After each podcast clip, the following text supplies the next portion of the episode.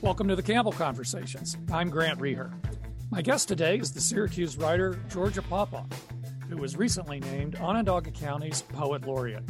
She's worked for many years to teach and spread creative writing in the Syracuse community through, among other organizations, the Downtown Writers Center of the YMCA of Central New York. Her books include Psychometry, Psalter, the Agnostic's Book of Common Curiosities, and The Doom Weaver. Georgia, welcome to the program and congratulations on this new title and award. Thanks, Grant. I'm so excited about this. It's been wonderful to have all the people who I've known over the years from so many sectors of my life send emails or see me at, you know, a restaurant and go, "Oh, congratulations." I even somebody even gave me a little tiara and and wand scepter. You know, I've been practicing my queen wave. That's great. but no, it's a it's a tremendous honor. I'm very excited, and uh, I'm very excited about basically setting a model for this. This will be a recurring post for someone. You know, uh-huh. it's a two year term, and um, it's more than just a title. There is programming that should be included and uh, I, you well, know, I've got yeah. some ideas for that. Tell yeah, tell me about that. That's what I wanted to ask. Was you know, does this appointment have a job description, or you're going to create it? It sounds like you're going to create it in part, and and what you have in mind for what you want to do with it. I'd like to hear about that. It sounds more like I am going to create it. You know, being the first, the, the first. I'm actually the second laureate, but the first was Jackie Warren Moore as the county legislature was making the decision to create this post.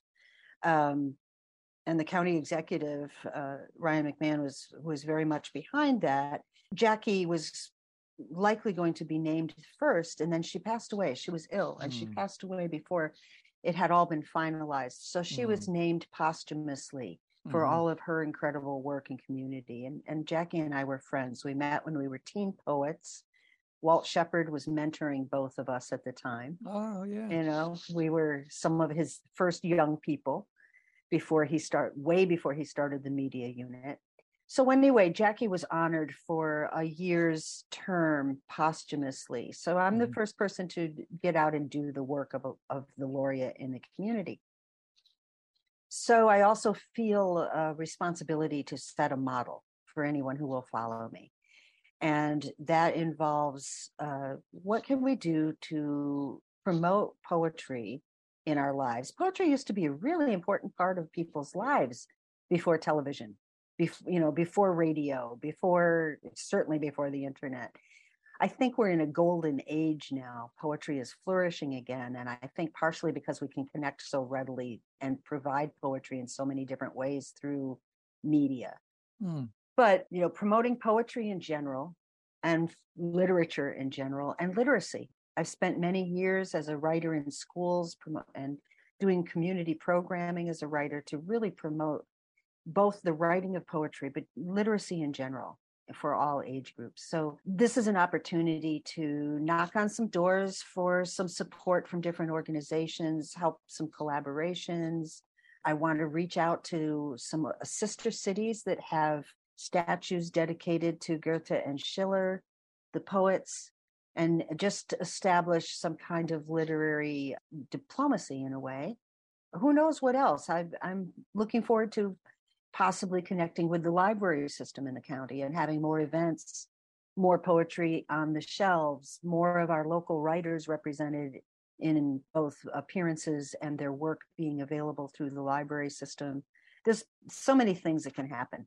Mm. You know. Well, you mentioned the um, community based creative writing outreach efforts that you've already been involved with. And that's one of the reasons you, are being recognized with this award, being tapped for it. Could you just tell me a little bit? One of the things that that I was particularly interested in hearing a little bit about was the Young Writers Academy. Tell me a little bit about your work with, with that. Ah.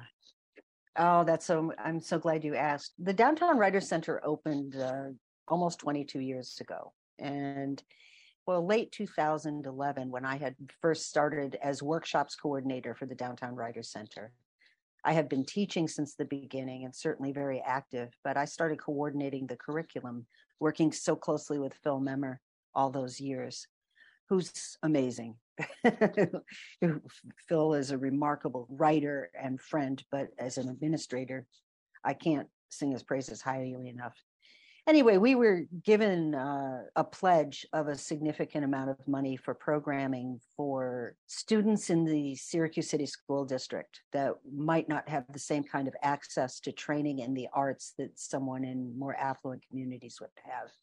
And so he said, you know, besides music lessons, dance lessons, art lessons for particularly underserved uh, youth, he said, you know what, why don't we start a teen program or, or youth program? So we started the Young Authors Academy in February of 2012.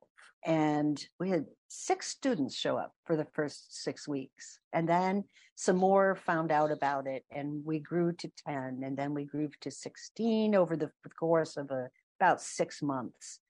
And before COVID, we were up to about an averaging about 30, 35 students on a Saturday afternoon from 12 wow. to 2, Great. grades 6 through 12. Huh. And we have students who have would start in eh, in 6th grade and go all the way through high school. I refer to them as our legacy students. In fact, the article that appeared on Syracuse.com and in the Post Standard is written by one of our original students, oh, one cool. of our alums. That's yeah, great yeah, Emma Vallelonga. She is now uh, earning her her way as a freelance journalist, but she, for her whole you know middle and high school career, she was writing with us on Saturdays. So we had eventually grew to we had middle school fiction, high school fiction, poetry, and digital storytelling. We were working on a to do a podcast. We had students who did worked with a couple of different filmmakers to do short videos. The students documented the duck races against racism for several years. Our students created an anthology and uh, everything was going well. It was an astoundingly diverse program. We had students from as far as Cortland coming, and we had students from the suburbs, we had students from the inner city, we had students who came to central New York as refugee families. We had tremendous diversity and we had a, a great time. It was a lot of fun. And That's then great. COVID hit. oh, yeah. So we went into hiatus for about six months and then went to Zoom. But in that time, we also started two more Young Authors Academy workshops. One we will be resuming in the winter time called Speaking Out, which is specifically for students who identify as LGBTQ and their peer allies. And then we have a, another program we've been doing for two years now called Numberless Dreams, which is a workshop for ninth through 12th graders with disabilities taught by writers with disabilities. And oh, we have wow. students from as far as Vancouver, BC, uh, San Francisco, Atlanta, Southern California, because that's all done on Zoom. Uh-huh. Uh, remarkable thing about that workshop is that a good portion of the students in that workshop are students with autism who are non-speaking. Wow. We use the chat. A lot of conversation happens in the chat because they can keyboard. Well, this sounds fantastic, and uh, really, uh, I think a testament to to why I, the county looked to you for this. You're listening to the Campbell Conversations on WRVO Public Media. I'm Grant Reeher, and I'm speaking with Onondaga County Poet Laureate Georgia Popoff. Let me ask you a question about the environment, Syracuse as a writing community, I guess. I, there, there are some pretty big writer names that are associated with Syracuse in recent years, thinking of George Saunders, who used to live here and teach here, and Mary Karr, Dana Spiotta. It's my impression that Syracuse has a quite a vibrant writing scene just generally for a community of its size. Is my impression correct? Absolutely. Yeah. You know, uh, this is a great place to write. It's you know, first of all, you got winter keeping you in the house. Um, yeah. You know, it's you know that I'm such an advocate for Central New York. I really love it here, and there are so many attributes. But as a writer, there are so many people who are publishing, and they write here, they publish here, which is a, a reason why the Writers Center started the Central New York Book Awards ten years ago, and that is for writers who are publishing in an eight uh, county region of Syracuse an annual award in poetry, nonfiction, fiction, and now children's books. Um, that one is supported by Golisano Children's Hospital, that award. And we get 40, 45 books each year. of people who have published. There with small press, sometimes big press or university press, and self publishing.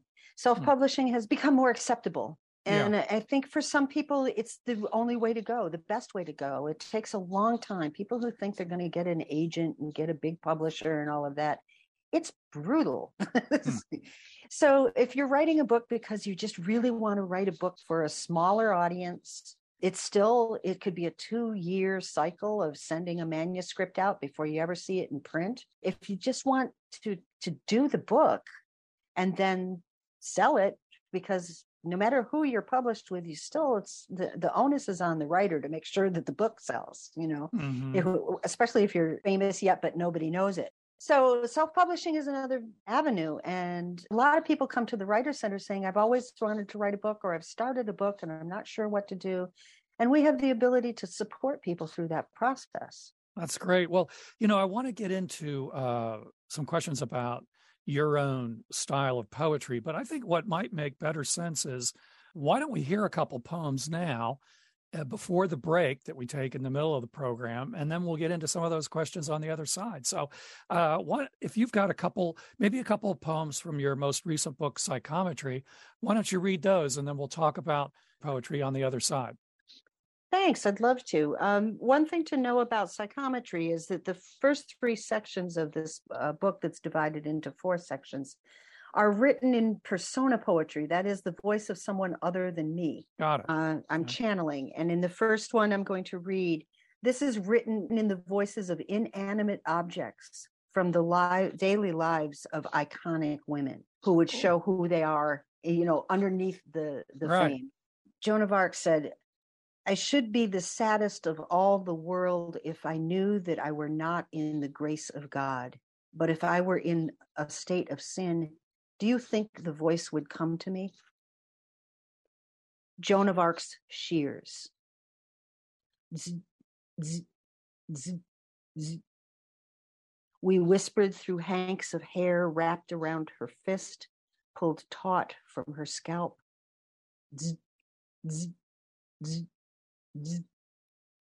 She keeps us sharp and ready. The shock of the act has dulled, yet each trim is a fierce clash of blade. Zzz, zzz, zzz, we know fire. Being forged in the deepest belly of heat, we were pounded strong. If our tongues were blessed with voice, we would insist the maid not be so flagrant. These are dire times, and in spite of sword and armor, she is still mortal. She believes in a higher protection. We know the insatiable hunger of flame. Um, another from this series in the book is Christine Jorgensen's first pair of pumps. Uh, Christine Jorgensen was the first noted transsexual woman, and she was uh, also a, an advocate for LGBTQ rights in very early on. Would be on the Mike Douglas show and such. And I was really, even as a young person, I admired her.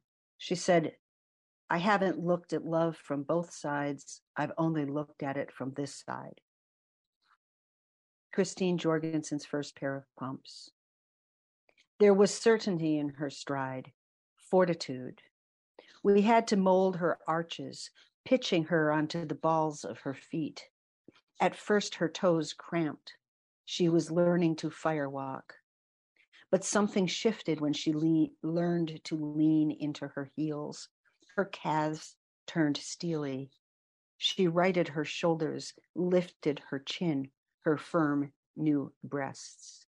And I'll share one from the second part of the the book. These were all letters and notes and communications uh, from mostly fictional women. And this takes a, an iconic American myth and turns it into a real person. Note from Aunt Jemima I did not plan for fame. I am a simple woman, a worker. My apron is practical. It keeps the splatters from belly and bosom.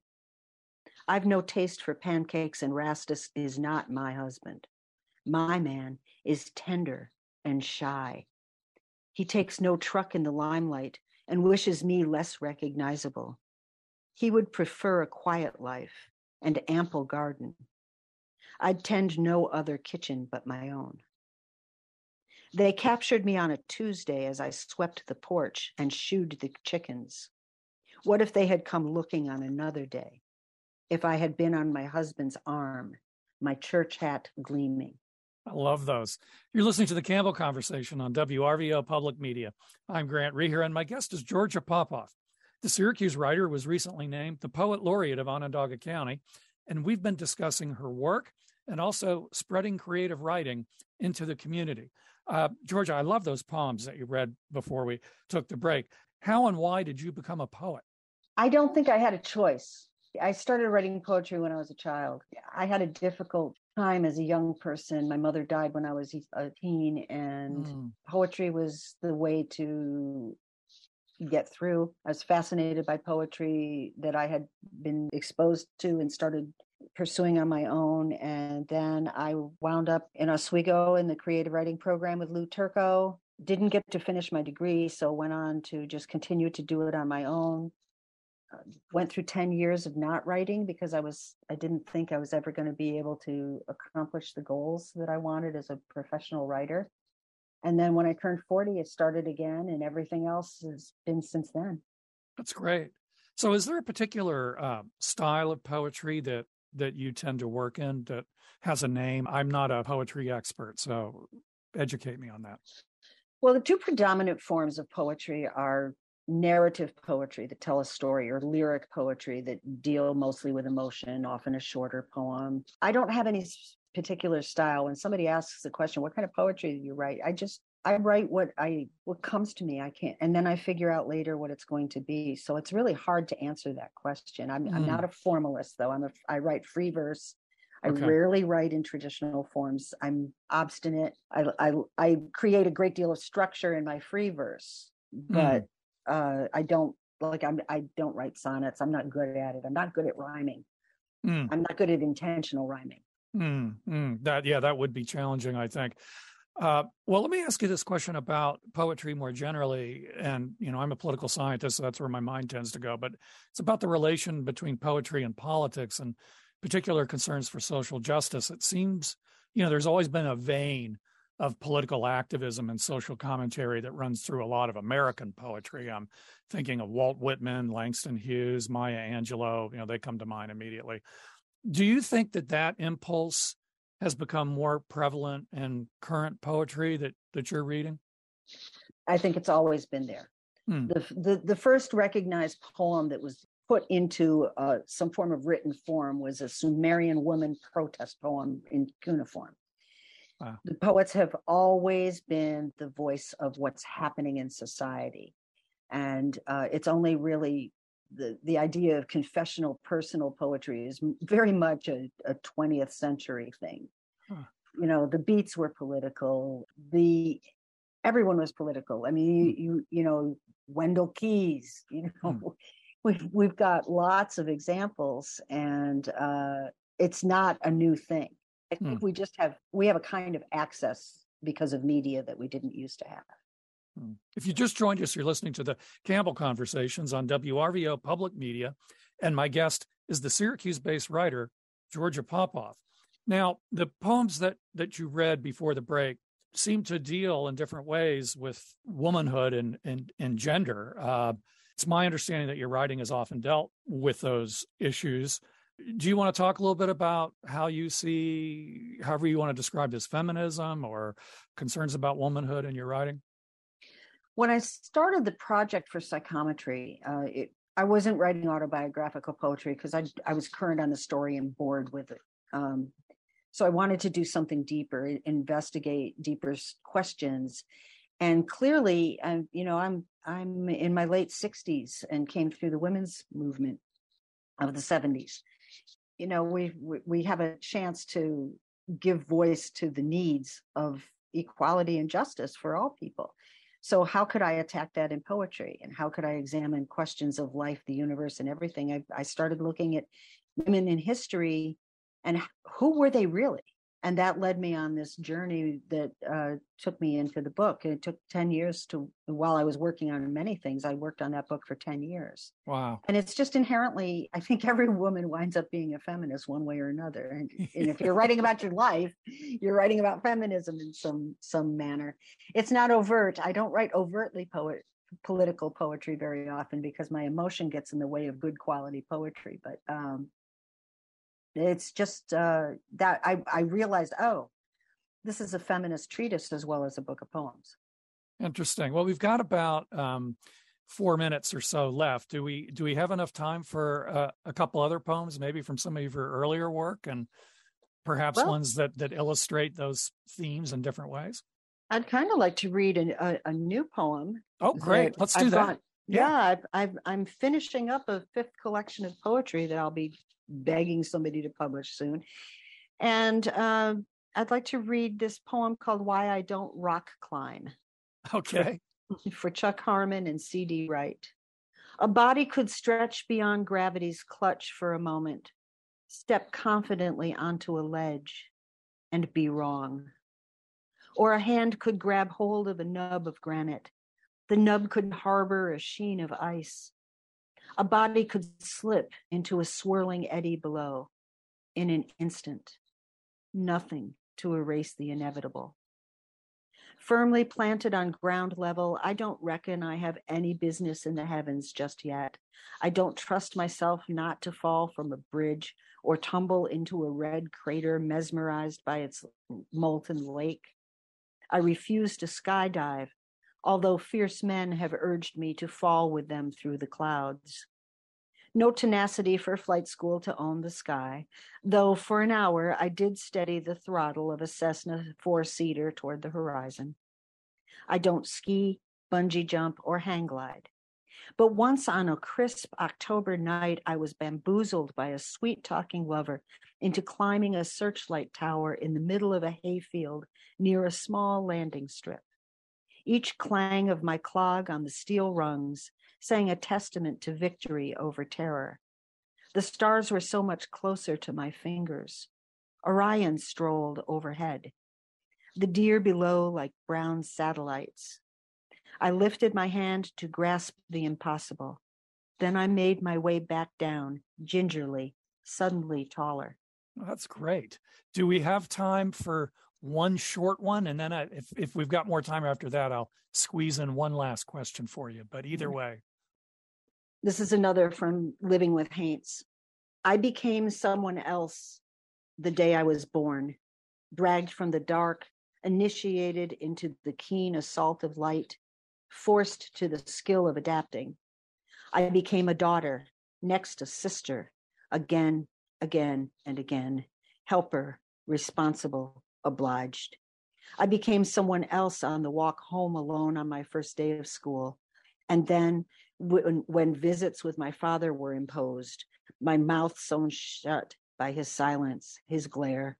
Someone else each and every time I fell in love, tailoring myself to the cut and trim of a man. Well, that certainly speaks to the theme, doesn't it? um, well, we've only got about a minute left, uh, maybe less. I have to. I want to squeeze this last question in because you know we're talking in December, and you're obviously know a lot about writing. The holidays are fast approaching. If somebody w- listening is interested in getting or giving uh, uh, a newer volume of poems, some volume of poetry, do you have a book or two that you could recommend other than of course the georgia popoff oeuvre uh, but just one, one, one or two other books quickly that someone might buy to, to give to somebody else?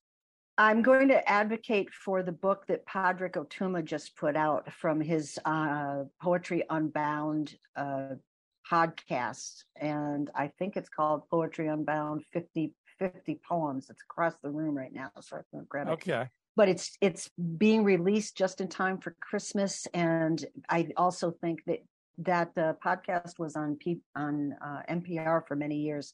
I highly recommend it, as especially for people who think they like poetry but don't know a lot. It's the I think it's the best podcast, Poetry Unbound. Just r- repeat the author's name. Padraig Ó Tuama. He's an Great. Irish poet. Okay. Thank you. That was Georgia Popoff. Georgia, once again, congratulations on being named the county's poet laureate. And thanks for taking the time to speak with me. It's a lot of fun. Oh, thanks for inviting me. I always appreciate speaking with you, Grant. Thanks. You bet. You've been listening to the Campbell Conversations on WRVO Public Media, conversations in the public interest. That's great. We are slightly over, but Mark Livonier works magic. And he will make that work. Okay. If he has to cut one of the poems, The Keen Assault of Light, forced to the skill of adapting, I became a daughter, next a sister, again, again, and again, helper, responsible, obliged. I became someone else on the walk home alone on my first day of school. And then when, when visits with my father were imposed, my mouth sewn shut by his silence, his glare. Someone else each and every time I fell in love, tailoring myself to the cut and trim of a man. Well, that certainly speaks to the theme, doesn't it? um, well, we've only got about a minute left, uh, maybe less. I have to. I want to squeeze this last question in because you know we're talking in December, and you're obviously know a lot about writing. The holidays are fast approaching. If somebody w- listening is interested in getting or giving uh, uh, a newer volume of poems, some volume of poetry, do you have a book or two that you could recommend other than of course the georgia popoff oeuvre uh, just one, one, one or two other books quickly that someone might buy to, to give to somebody else i'm going to advocate for the book that Padraig Ó Tuama just put out from his uh, poetry unbound uh, podcast. And i think it's called poetry unbound 50 50 poems. It's across the room right now so i can grab it. Okay. But it's it's being released just in time for Christmas. And I also think that that the podcast was on P, on uh, NPR for many years. I highly recommend it. As especially for people who think they like poetry but don't know a lot. It's the I think it's the best podcast, Poetry Unbound. Just re- repeat the author's name. Padraig Ó Tuama. He's an Great. Irish poet. Okay. Thank you. That was Georgia Papa. Georgia, once again, congratulations on being named the county's poet laureate, and thanks for taking the time to speak with me. It was a lot of fun. Oh, thanks for inviting me. I always appreciate speaking with you, Grant. Thanks. You bet. You've been listening to the Campbell Conversations on WRVO Public Media, conversations in the public interest.